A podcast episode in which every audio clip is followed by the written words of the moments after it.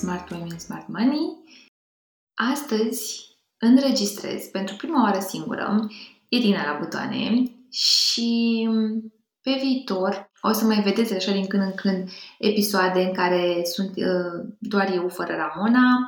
Asta pentru că Ramona este proaspătă mămică pentru a doua oară și cele dintre noi care suntem mame, cred că înțelegem foarte bine cât de complicat este să găsim loc în agenda pentru orice altceva ce nu îi implică pe copii uh, și o îmbrățișăm tare, tare pe Ramona și abia aștept să înregistrez și următoarele episoade cu, cu ea.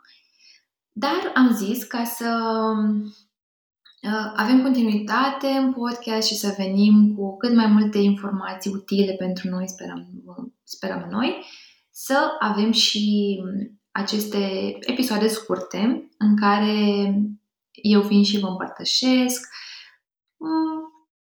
din experiențele mele și lucruri care mie mi se par utile din experiența mea în relația cu banii, relația cu investițiile, precum și lucruri utile pe care eu le aflu de la alții și vin să le împărtășesc aici cu voi. Bun, și m-am gândit să vă povestesc puțin cum am reușit eu în ultimele zile să stau puțin așa și să reflectez la ce s-a întâmplat în ultimul an, două mii douăzeci și doi, și să văd ce lecții îmi iau din, din acest an și să văd ce s-a așezat ca să am o fundație sănătoasă de la care să pornesc cu obiectivele mele pe care mi le voi seta pentru două mii douăzeci și trei. Pe o parte dintre ele am început deja să le setez, Um, și vă, vă voi povesti în momentul în care am și obiectivele. O să vin cu un nou episod în care să vă trec și prin această experiență și să împărtășesc cu voi întrebările pe care eu mi le pun atunci când îmi setez obiective uh, pentru a mă ajuta în procesul de atingere a obiectivelor. Bun, dar astăzi vorbim despre lecțiile financiare pe care mi le iau din două mii douăzeci și doi, financiare și nu numai, o să vedeți. Pot să vă zic că anul două mii douăzeci și doi a fost pentru mine un an plin de evenimente importante. Pe plan personal, a fost anul în care am început acomodarea Sarei, fetița mea, la grădiniță și este un proces dificil, atât din punct de vedere emoțional, dar și din punctul de vedere al imunizării. Iar pe plan profesional, a fost anul în care m-am întors la birou, după concediul de creștere de copil. Un an cu multe, multe emoții, pentru mine multe realizări, dar și multe provocări. Și anul acesta, la, pe final de an, este a doua oară când îmi iau timp mai mult, așa, îmi acord timp cu mine să stau să mă uit în spate la cum a fost. Pentru că de obicei sunt uh, un overachiever, așa, în, în uh, recuperare, din fericire, și um, sunt mereu, mă rog, acum am, am tratat foarte mult asta la mine, dar aveam obiceiul să mă grăbesc mereu să mai bifez un task din agenda, să mai apuc să fac repede ceva până nu se termină anul, fără să-mi iau neapărat așa o pauză la trecerea dintre ani și um, mereu cu grabă să-mi setez obiective noi pentru anul următor și am văzut că deși reușeam să-mi, să-mi ating o parte din obiective, nu reușeam niciodată cu toate pentru că îmi puneam multe nerealiste, de multe ori eram epuizat. Dar anul trecut a fost mare când am făcut totul mult, mult mai structurat și mai organizat, am făcut acest proces și am văzut că m-a ajutat foarte mult. Și mi-am propus să repet exercițiul an de an și anul acesta văd că mi este mult mai ușor să stau să reflectez, fără multă presiune, fără biciuire, că nu am reușit să-mi ating toate cele un milion de obiective și am să împărtășesc cu voi, să, să împărtășesc procesul prin care am făcut asta și am scos în acest proces cele mai uh, relevante cinci întrebări pe care eu mi le-am adresat legate de viața financiară, în special pentru că aici suntem la un podcast uh, despre relația noastră cu banii. Și prima întrebare pe care uh, eu adresez și vouă este: ce lucruri bune ai făcut pentru tine în două mii douăzeci și doi din punct de vedere financiar?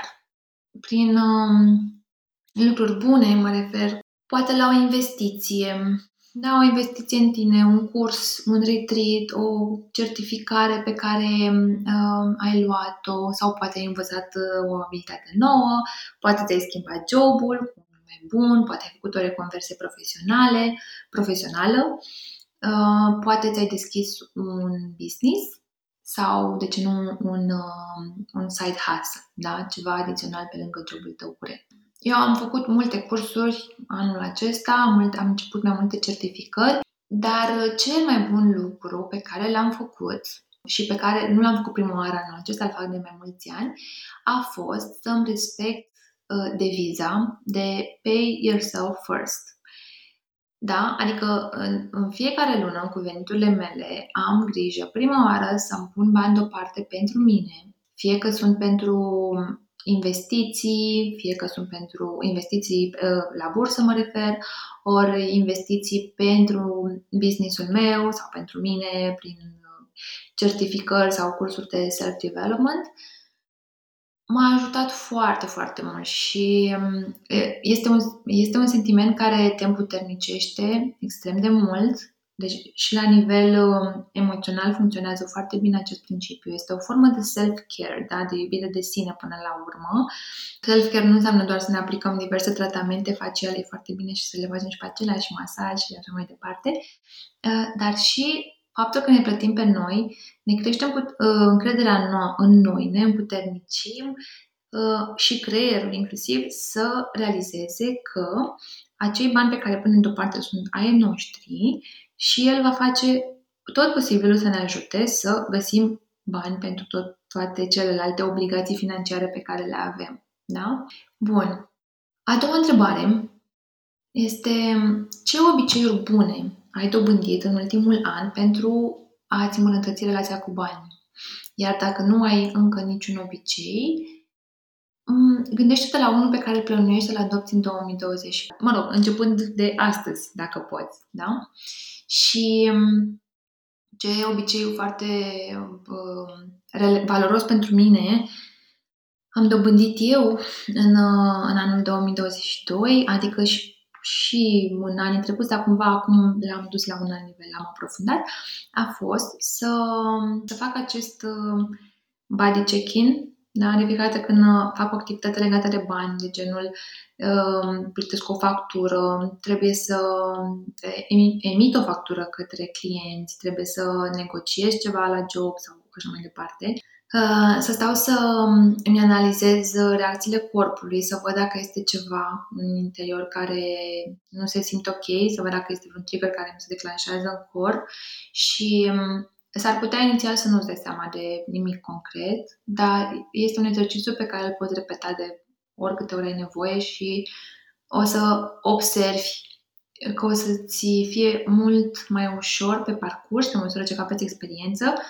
să, să primești semnale din corpul tău și inclusiv de emoțiile care sunt în corp. O să vezi că de multe ori poate um, întâmpini rușine să ceri, cât simți că uh, valorează serviciul sau produsul tău.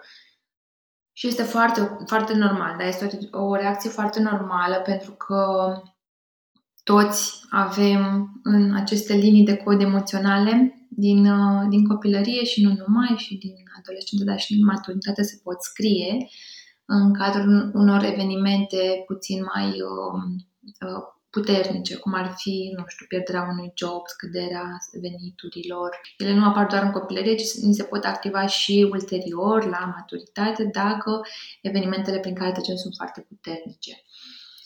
Și emoțiile, dacă stai să le încorporezi în viața ta financiară, împreună cu educația, îți vor da un boom incredibil în viață. Eu am observat la mine, pentru că partea de educație am tot acoperit, am tot acoperit, am tot uh, crescut nivelul de educație, dar în momentul în care am început să mă pretindez și cu emoțiile, wow, am văzut, am văzut un progres foarte, foarte mare. Nu mă refer aici neapărat că am făcut, nu știu, milioane peste, peste noapte, dar uh, mă simt mult mai în siguranță până la urmă și mult mai încrezătoare atunci când este vorba să îmi gestionez, să îmi gestionez banii, inclusiv când mă gândesc la investiții, când mă gândesc la diverse uh, credite și cum se iau deciziile cele mai bune. Nu mai vine totul dintr-o încordare foarte mare. Dar poate că tu ai alte obiceiuri pe care le-ai, le-ai dobândit, poate să fie obiceiuri de genul te uiți o dată pe lună prin extrasul de cont, care iarăși este un obicei foarte, foarte bun dacă poți să îl implementezi și orice te ajută să renunți puțin la starea de încordare, când mai când auzi subiectul bani. Bun, ce revelații ai avut din punct de vedere financiar în anul două mii douăzeci și doi? Și o revelație e un aha moment, da? Ce... Nu știu, poate uh, o să spun în, în cazul meu, pentru mine uh, a fost foarte revelator când uh, am învățat la una dintre certificările pe care le fac acum de această idee de a-ți crește nivelul de merit. Hmm, nivelul de merit? Ce e asta?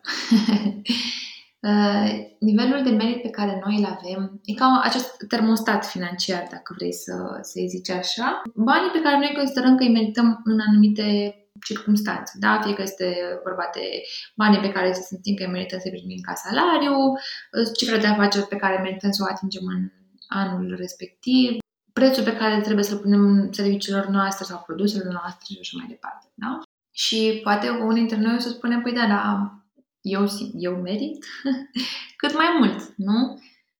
Pentru mine a fost revelator când am înțeles că nivelul acesta de merit este foarte adânc în, în subconștient și dacă stai puțin să analizezi mai cu atenție, o să observi că de multe ori ți-e greu să pui un preț corect pe serviciile pe care le oferi sau pe produsele pe care le oferi sau pe...